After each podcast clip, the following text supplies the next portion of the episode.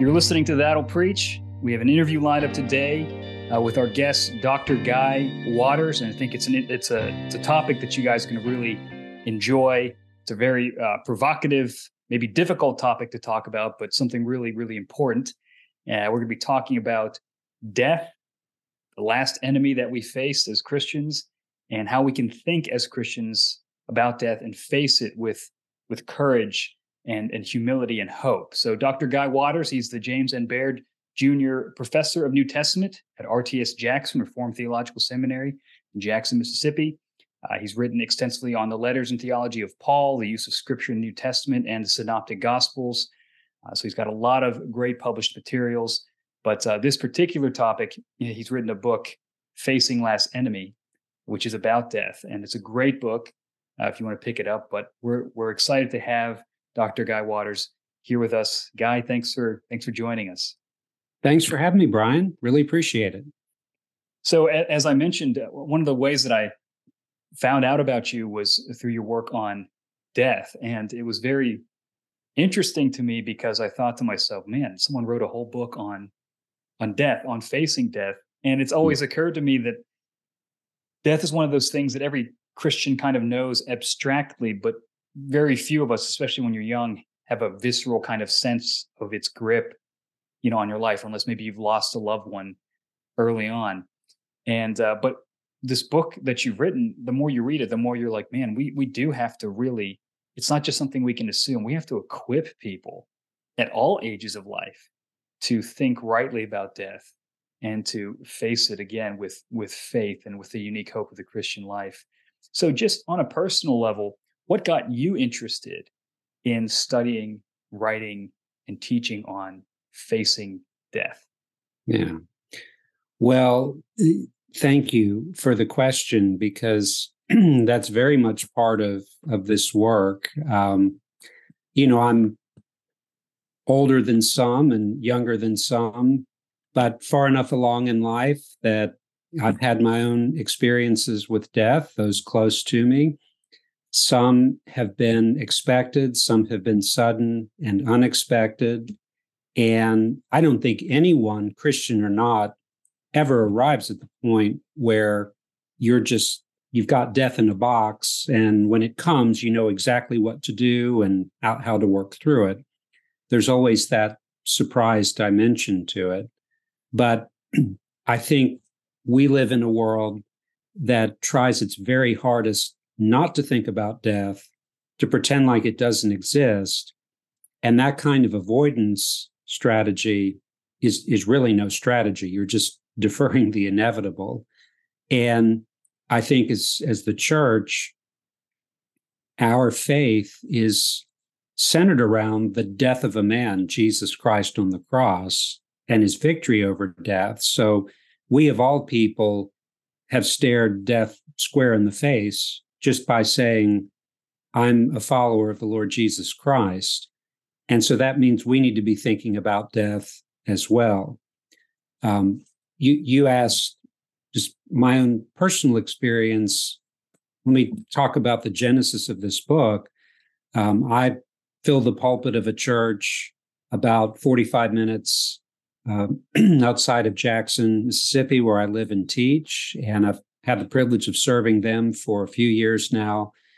And there was a ruling elder who was a physician, and he was in advanced stages of prostate cancer. And he emailed me one afternoon, letting me know that he knew he was going to die. He didn't have long to be on this earth. And he reached out. He said, Would you help me prepare for death? And how, how can you refuse a request like that? So we began to correspond, we began to talk, and out of that came a Sunday school series uh, at the church, which is a largely older congregation on death and dying. And uh, Dr. Thompson was able to sit in, you know, for about a third of those before he fell too ill to sit in on the remaining. But I completed the series, and he warmly encouraged me to find some outlet to have it published. And Ligonier was good enough to pick it up. And I was uh, Will Thompson went to be with the Lord uh, Valentine's Day 2021, and I had the privilege just a week or two before he passed away to tell him I was dedicating the book to him and his now widow, Becky. So the, the book has a very personal origin, uh, both for Will and Becky, but for the congregation where I serve. And of course, it comes out of the, the fruit of having to think through these things personally and pastorally uh, over the years. So, my hope is that this will be a book that's essentially a one stop shop where you can begin to think through death theologically, practically, just in all of its dimensions, so that when death comes, we'll be less unprepared than we would have been otherwise. Was there anything surprising? Um, you know, your your friend who was dying was was there anything surprising you encountered uh, as you watched that process? Uh, was there anything even unsettling as a Christian faces death that you encountered? I think as I look back on that, I think back with a great deal of gratitude and encouragement because not not just Will, but I I can mention others um, who, whom I have watched. You know, death is not pretty, and without going into details, it's just not something that's pretty or glamorous. And to watch Christians approach it with settled faith and testify to that without varnishing the awfulness of death that's been something you know you can't put in a book. You just have to witness it for yourself. And that's been a great help to me a great strength to my own faith you know to see believers who didn't want to be put in this position but god and his providence have put them there and they're expressing deep trust and faith and to have the privilege to come alongside them and minister to them and their families at those difficult times, uh, I I just can't put words on uh, how rewarding that is and how encouraging that is personally. You you do have to be present and witness some very unpleasant things because death is unpleasant. And you know, one of the points that I try to stress throughout the book is we need in having a biblical view of death, we we can never say that death is something that's good. It's not. It's something that God uses for good, and and we we're thankful that He does. But we need to stare death in the face and acknowledge it for what it is. It's it's an evil, and we're reminded of that every time that we face it.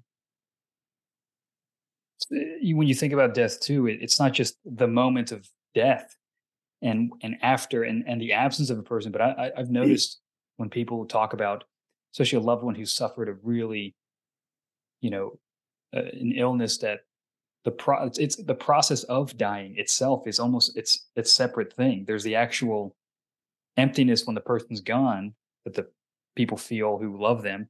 But there's also this other kind of pain of watching someone they love deteriorate, and it just it's this it's very it's very haunting thinking about how it's not even just the person suffering, but it's just it emanates out of them. Their family suffers with them.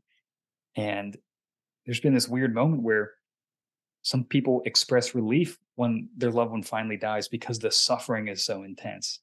And it's like you said, it's death is just, I think as a young guy, you think death is just, you just, one day you just, it just, it's just lights out. Or one day you just wake up and you're in heaven. And maybe that is the experience at eventually, but there's all these processes up to that point of death of the decay of your body, the frailty, the ups and downs. That, that's the stuff that I think uh, I personally have a lot of trepidation over when you think about that. It's so much more than just your life ending. It's also this bodily suffering that's very uh, it's honestly it's very difficult to to comprehend and think about. Hmm. Well, that's right, Brian. And you just the point you made is so helpful that you know, death really is the culmination of really a whole uh, swath of decay and weakness. And for some, that's longer. For some, it's shorter. For some, it's acute. For others, it's more generalized. But as much of us, we like to think, well, I'll just be healthy, hearty, and hale, and then go to bed one night and then wake up in heaven. Well, I'm sure that happens to some, but that's just not what happens to most of us. And there's loss in death, but there's a lot of loss leading up to death. And as you say, that reverberates to the family and to the congregation. And I think that's part of the reason it's so important as the church that we do the hard work of ministering to those who are in that position and to their families because being part of the body of Christ, if one suffers, we all suffer. And that's not a burden that God intends for any of us in his family to bear alone. And it's a great privilege we have just in very small things to come alongside and to serve one another.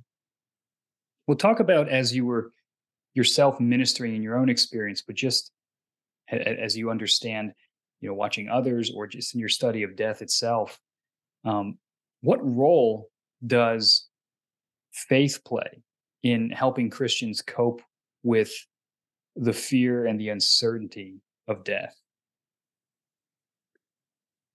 Great question. And, you know, Paul's often quoted words to the Corinthians we walk by faith, not by sight, become so important because there is nothing like death to stare you in the face. I mean, it's just there and it's unavoidable when it when it comes.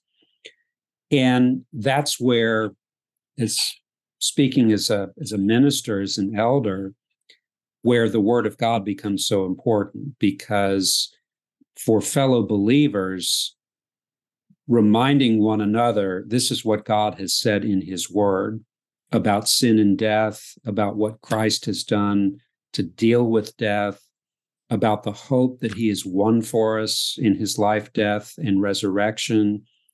I think that's some of the most important things we can be sharing with one another, not just at those times, but all the time, but especially in those times, because you're just not going to get that from any other quarter. And I think unless we understand what God is doing in death, I mean, we we could well succumb to temptations of despair. But it's only through faith that we can triumph through death in, in all of its awfulness because of what we know from the Word of God. So, ministering the Word of God, I think, is just what faith needs at that time. The faith faces a sore temptation in death and everything that leads up to it. And that's one of the means that the Spirit uses to strengthen faith and to equip it to meet that trial is what God has said in His Word. It's fascinating when you said earlier about how we worship someone, a man who died. and it's death is like at the center of the Christian faith. And you know, we're going through the book of Matthew at our church, and it's amazing how much Jesus talks about the end, about judgment, about the final things, and then about his own death. And it's almost like death is a specter all throughout the Gospels. But then I think about it's all throughout Paul's letters. It's through First and Second Peter as he's as he knows he's going to die. I mean, death is just everywhere, kind of lurking in the background. And I remember it occurred to me that one day God is going to say no to my prayer for healing. you know, I mean, but uh, in, in in another sense, maybe it's the ultimate healing, but but right. Uh, just on a very human level, it's a difficult thing to, to think about. And the afterlife, I think a lot of times people will talk about, well, they're in heaven, or, you know, when I die, I'll just be with the Lord. And those are true, but sometimes they can feel like hollow statements, you know, or just wishful thinking, or it doesn't seem to have the strength that maybe you think it should. So help us, how do you understand? How does understanding the afterlife help us face our mortality? and not just treat it as just a trite kind of, you know, uh, saying that we throw around. Um, right. Yeah. Yes. Um, well, just to your point, Brian, you know, Jesus says in the Gospels, if anyone does not take up his cross and follow me, he cannot be my disciple. And I, I think we trivialize that expression, you know, when when we say, "Oh, I I was in traffic and 5 minutes late getting to work and that's my cross to bear."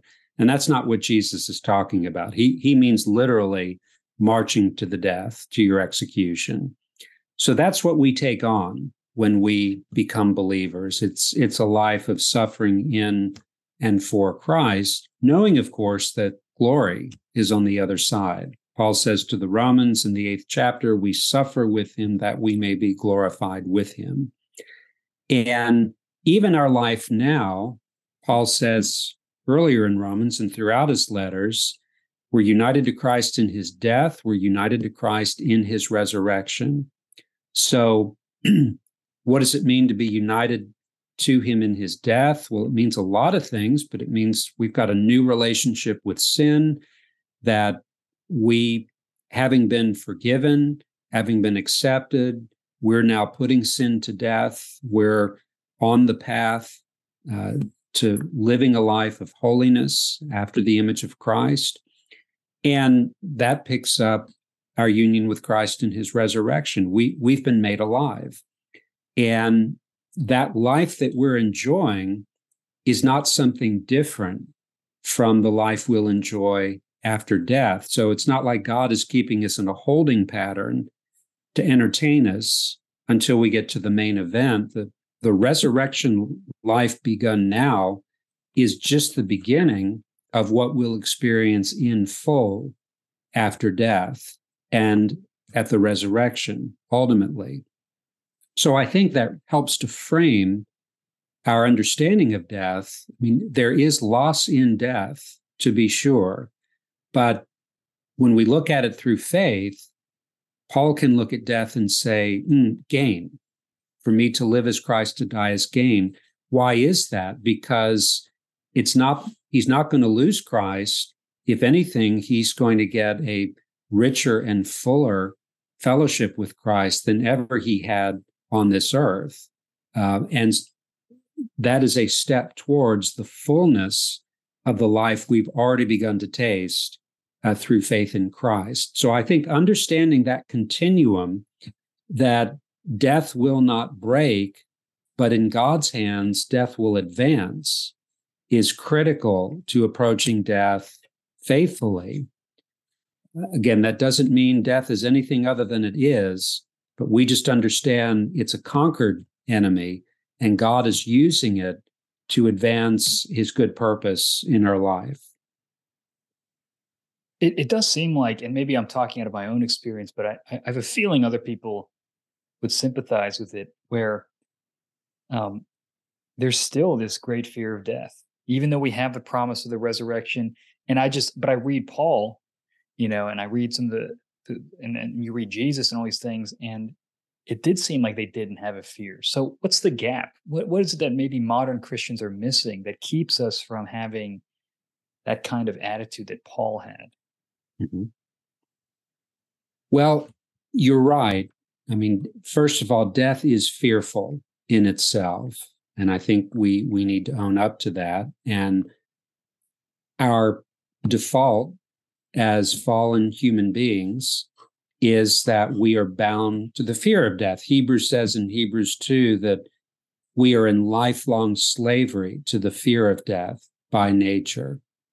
And of course, the good news is that's what we've been delivered from in Christ. So, what we've been delivered from is that bondage to the fear of death. That doesn't mean that we will never be tempted to the fear of death or that the fear of death isn't something that won't come knocking and Christians will feel keenly. So I don't think we're, we're promised to be delivered from that. Uh, but what we are promised is uh, that Christ has done the work. And as we look to him, we can, through faith, trust him. And that's the way to dispel that temptation. So we, we've got the resources in the Word of God and by the power of the Spirit to meet that temptation. And I, I don't think we should expect, just like anything else in the Christian life, that all that's going to happen automatically. I mean, we've we've got a part to play by picking up the scripture, thinking about its teaching, um, sitting under the Word of God, uh, meditating on it, applying it, and so on. But all the same, uh, we do have resources that will speak into and dispel those temptations. Well, why don't you talk about some of those? Like maybe you're trying to counsel somebody who's facing death and they feel, or maybe they're not facing death, but they just are haunted by thoughts of their mortality mm-hmm. and they feel weak in their faith. They mm-hmm. feel like they should have more hope and bravery, but they don't. What mm-hmm. are some rituals, practices, things in church tradition, anything that that you've seen that can help build our faith and our courage in the face of death? Yeah. Well, I think that you know there are a number of things, uh, and a lot of this has to do with the particular situation of a person. Um, you know, I'd, I'd want to find out is you know is, is there some sin in their life that's that's unconfessed or that they've not adequately dealt with and maybe we need to focus the conversation there because that can certainly generate uh, fear in the face of death. If if there's some doubt that I'm, uh, am, am I reconciled to God in Christ? Am, am I reconciled to others? Uh, sometimes it's the fear of loss. You, you know, because death is loss. I'm I'm going to lose my spouse, my children, my home, everything that I know and is dear to me, all of my dreams and aspirations, my projects. They're just going to stop and I don't have any control over when that happens. And I, I think w- we have to acknowledge yes, there is loss in death, and just on those terms. But the only way you can meet that loss is to counter it with the gain that will be ours in Christ. And thinking about, you know, the wonderful thing about our hope in Christ is that it's for us, but it's not just about us because we have the promise of being ingathered with the whole people of God, past, present, and future, and a new heavens and new earth in our resurrection bodies. And you know, you read Revelation, you you just you don't see people uh, who who are unhappy about uh, what they've received. You know, they're they're pretty content with it. Nobody's asking to go back. So th- that I think is what we need to keep our our focus on. Uh, and so helping a brother or sister keep their eyes on what God has laid in store for us. I think another reason, and it's somewhat related to the first, but it's different. You know, our default as fallen creatures is to rely on who we are and what we do to be right with God. And of course, the gospel says, no, no, you are relying entirely on the record of another to be right with God. And we will be under temptation to look to our lives and to rely on our lives so that we can be acceptable with God. Did I live a good life? And look, if if if we lean into that, then doubt and despair is going to follow um, at some point. So I think that's where it's so important to be reminded of the gospel.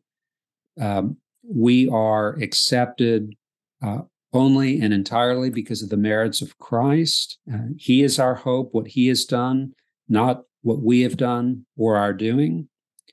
And one of the best things we can do, whether or not we know a friend or a loved one who's dying is facing that temptation is to remind them of the gospel and to urge them look this is where you've put your trust keep putting your trust here uh, and and don't look to the left or to the right so how does one you mentioned before sometimes we distract ourselves and you write about this in the book how we that's a common way through entertainment through all kinds of different things, maybe even through religious activities and, and all these types of things.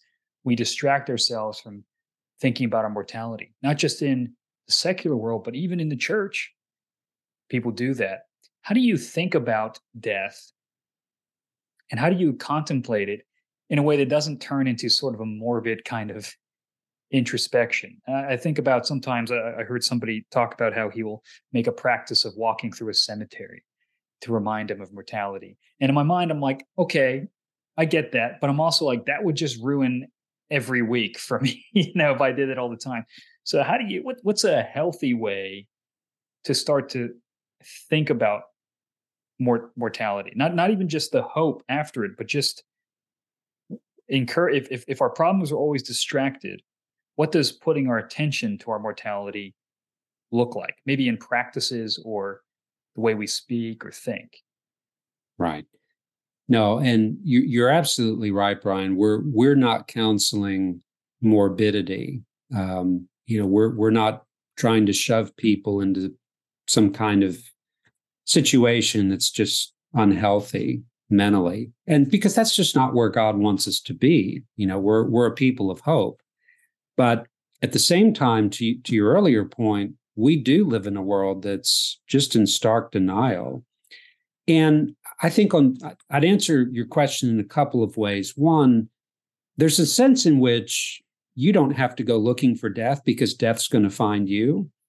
It it it's the great intruder. It it will break into your life given enough time. And it may be a, a scare or a close call. It may be through a friend or a loved one, uh, a member of your church, but it it will come at some point or another.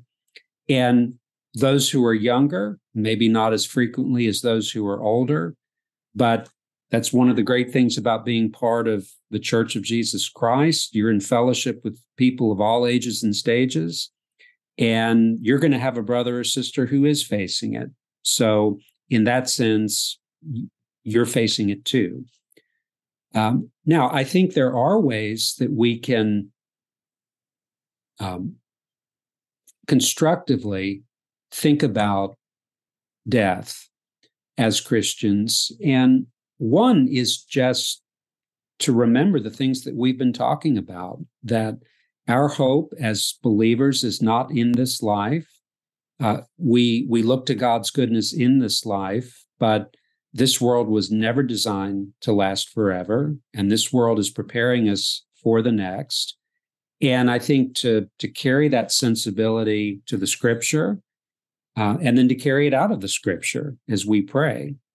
Um, I, am not saying that listeners should or shouldn't do this, but one Puritan devotional man, manual counseled, you know, when you wake up in the morning and you get out of your bed, you know, think about the resurrection. You will you will be called by the voice of Christ out of the grave one day. And then he says, when you're going to bed and you're changing into your bedclothes, think about laying down your body in death, knowing that in the resurrection you'll take it up. You know, those were ways to help break into our own thought pattern that, you know, as great as this day was or as bad as this day was, you know, this world isn't going to be around forever. And I'm not going to be in this world forever. God has prepared uh, a, a new heavens and a new earth and me for it. And it, it's telling in First Corinthians 7 as Paul walks through all the different callings that Christians can uh, can serve God in. You you ask the question, well, what is it that makes the Christian different from his coworker or his fellow student or his neighbor who's not a Christian? And the answer comes in the middle of that chapter where Paul says, We know that the form of this world is passing away. We know that, that this world is not going to last forever. And I'm not living for now, I'm living for eternity.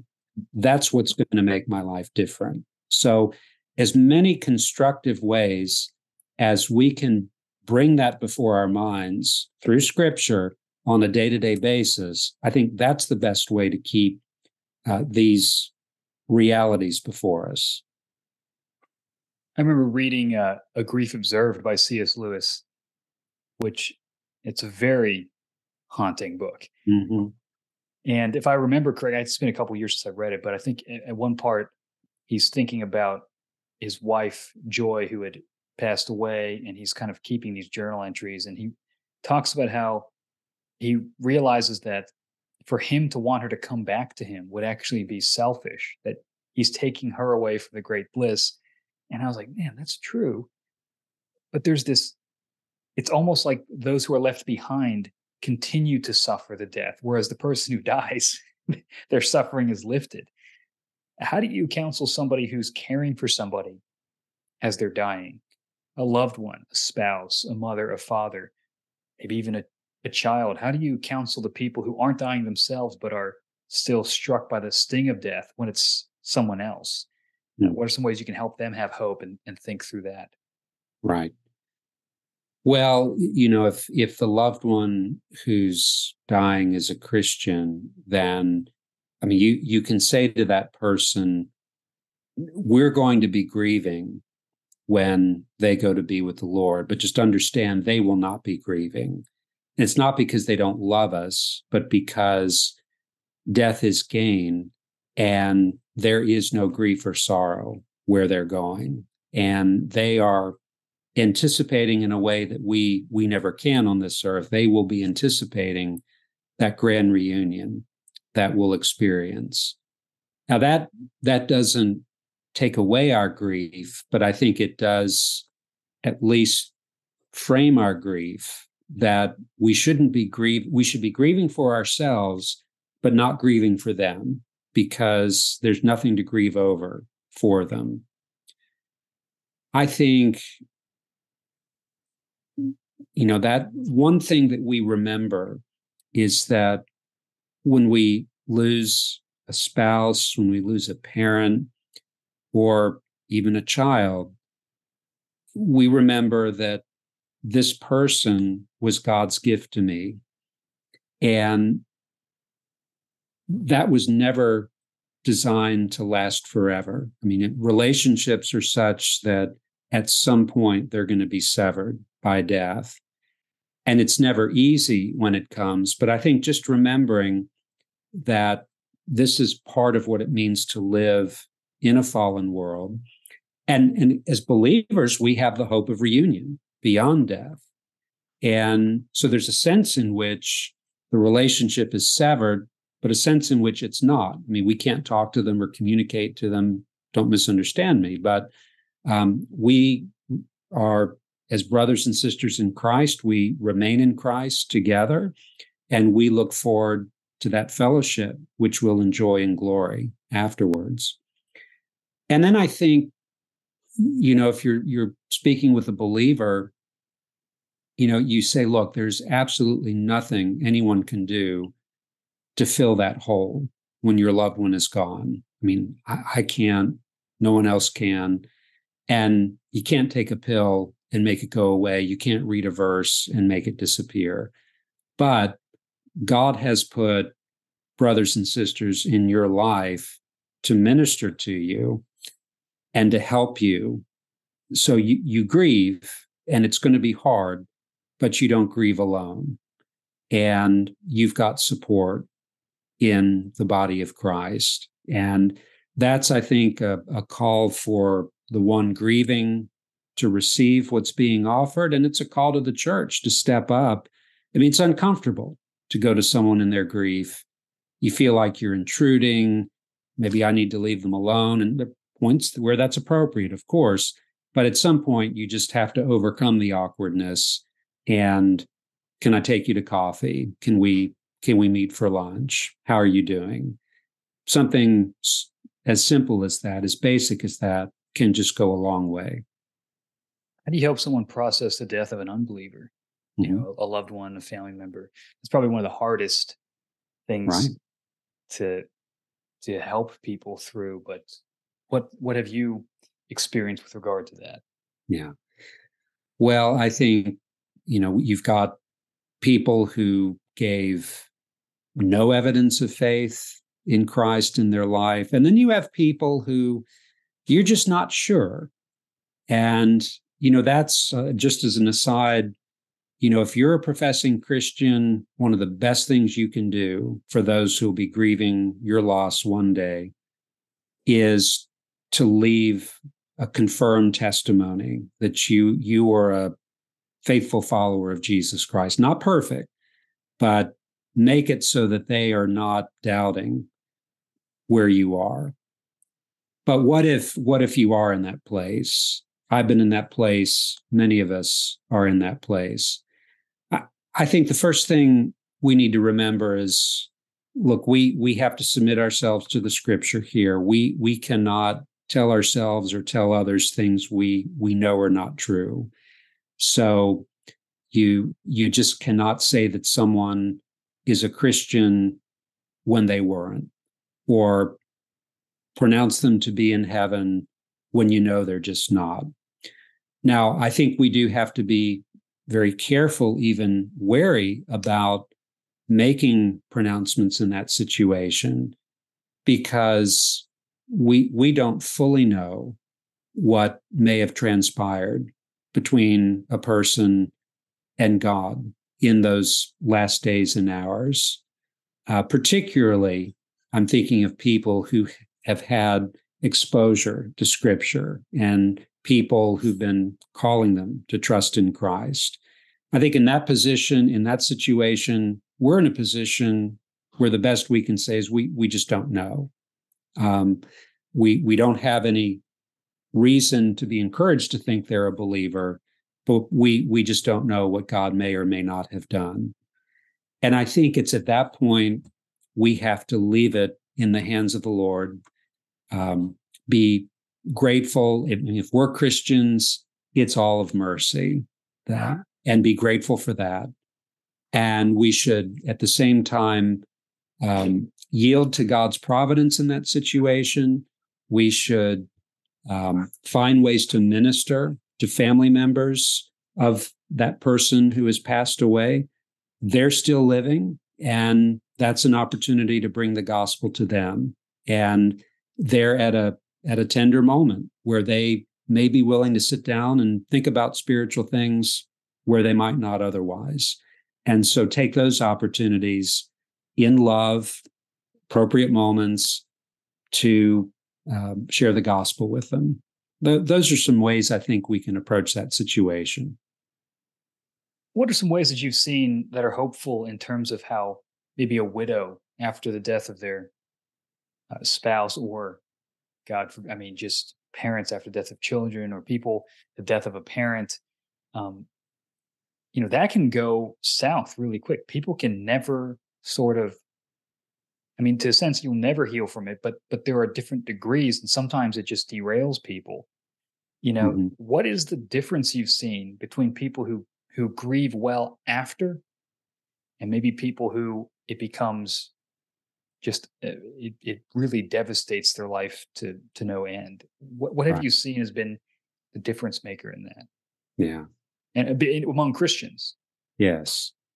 Well, you, you know, it's it, it's sad, and I've witnessed this where you have. Um, I'm thinking of a father, a, an older man, uh, who who passed away, and he he was, for all intents and purposes, the glue of the family, and the family just split apart.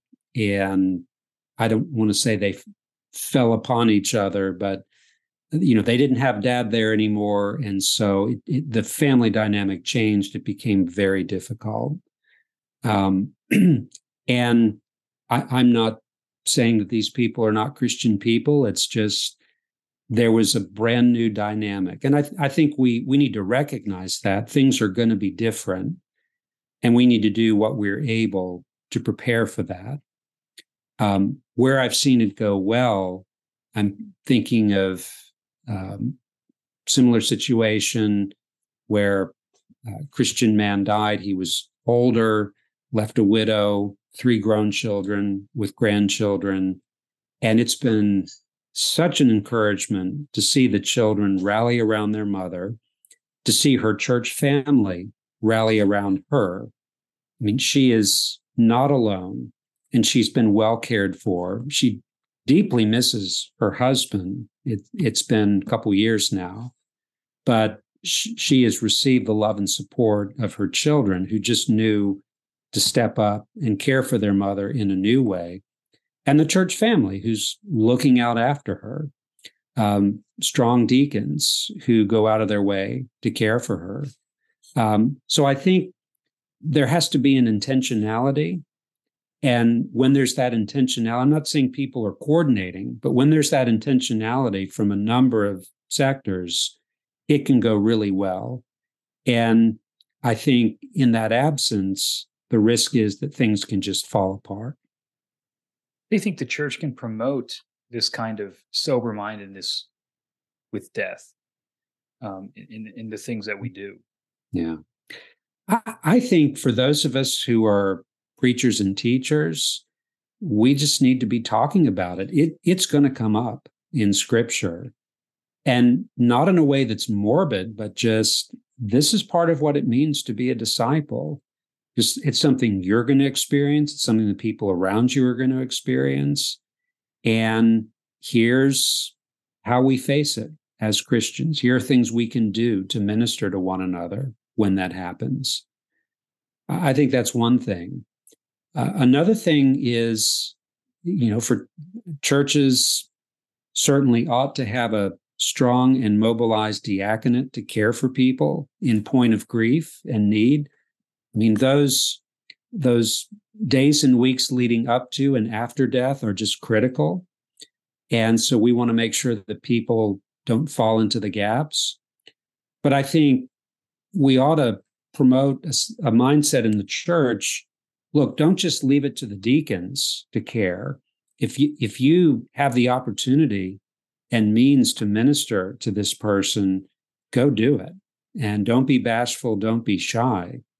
And I think that becomes important, especially a month or more out from the funeral, where the family's gone home, the flurry of activity is over, and the reality of their new life is is dawning on them that i think is the place where the body of christ can really kick in so really encouraging and this this can be done in so many ways in the church but encouraging a mindset that these are people brothers and sisters that i can minister to it doesn't have to be something big or huge or splashy. It can be very basic, very small. It can be a note, can be a text, can be a call, um, an offer to coffee.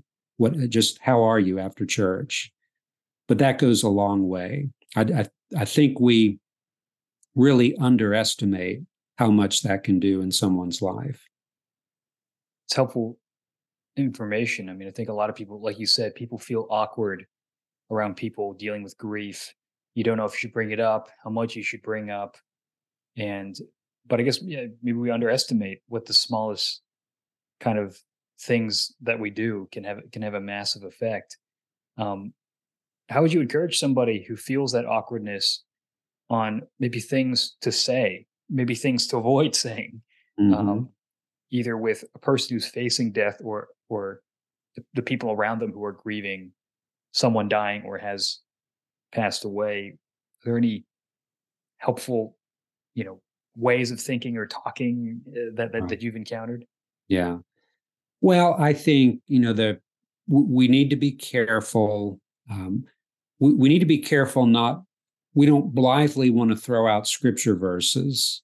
Well, all things work for good, and then walk away. That's true. And it's true for the situation. I don't know that it's going to be the most helpful thing to say at, at this particular juncture. Um, I think we certainly want to avail, avail ourselves uh, in any way that we can to help. If, if we tell a person, well, if you need something, tell me, that's a good thing to say. And I'm not saying never say it, but maybe another way we could say that is um, could is the funeral's approaching, can I pick up any of your family from the airport? Does anyone need a room to stay? Um, can can I pick up groceries for you? Um, I mean, just concrete things that they can say yes or no, but show that we're thinking about them and would would be ways to help lift the load. Um, I think this is counterintuitive. We might think the most painful thing would be to bring up their loved one, but I don't think so. And I've experienced this sharing with them something they might never have known. Say we're talking about a Christian who's gone to be with the Lord, sharing with them something that they said to you or something you saw them do that their grieving loved one never witnessed and tell them how much that meant to you can have a huge impression on them. It's it's a way of saying how much you cherish the memory of this person, you love them, and it's a gesture of love to the one who's grieving. And, and that can be a great solace or comfort. So I think we may think we're doing harm in even mentioning the fact of death. But the reality is we we can't tiptoe around it. The grieving don't want us to tiptoe around it. And I'm not saying be be callous or indifferent. You have to be sensitive appropriately. And, you know, those are the occasions where we can begin to talk through scripture in a in a meaningful way that isn't a bomb dropped on a person, but is a salve to help uh, heal their wounds. That is really, really wise, helpful, uh, wise and helpful thoughts. I appreciate you sharing those. Uh, you know, maybe maybe to bring this to a to a conclusion, uh, are, are, there any books or even I guess you mentioned the, the importance of scripture. Are there any scriptures or just good Christian books, uh, resources that have helped you uh, help other people uh, cope with death or minister to people? Any any any resources you would recommend besides your book, of course? yeah. Well, you know, to to your point, Brian. I mean, the the most important place we can be is is in Scripture, and you know, scripture almost begins with the intrusion of death in the threat in Genesis 2 and the infliction in Genesis 3. And it ends with death being swallowed up in the last chapters of the Bible. So we we just need to be in the Word of God as much as we can. And I think that's that's a great deficit in the church today compared to generations gone past. We we just need to be in the Word of God more than we are. I think we have generations and generations of spiritual ancestors who have thought deeply and carefully about this. Uh, the, the, reformers and the Puritans, you would be surprised how much they wrote on death. Um, Martin Luther, there's there's a, a book. I'm not sure if it's still in print. It may be. It's it's titled Letters of Spiritual Counsel, and these are letters he's writing to people who are sick and dying, people who are grieving, and a host of other pastoral situations. And to see the way that Luther came alongside them, expressed sympathy, uh, sometimes he had to rebuke, uh, and then ministering uh, the word of God to them, you're, you're really seeing a pastoral heart in action. And, and from the sermons, you're seeing the way in which the word of God is brought to bear on people who are grieving or ha- facing these questions about death. So I think remembering that the church began before the year 2023 is helpful for lots of reasons, but especially in this area. Um, we don't face this alone. And I mean that in terms of our generation, but I also mean that looking back through many generations of believers throughout the history of the church. It's helpful stuff. Yeah, it's the reformers. You, sometimes you think about guys like Calvin or Luther. They're just stoic and unaffected by mm. things and just doctrinal, you know. But but they were they were pastors and they experienced death on a level that we usually don't.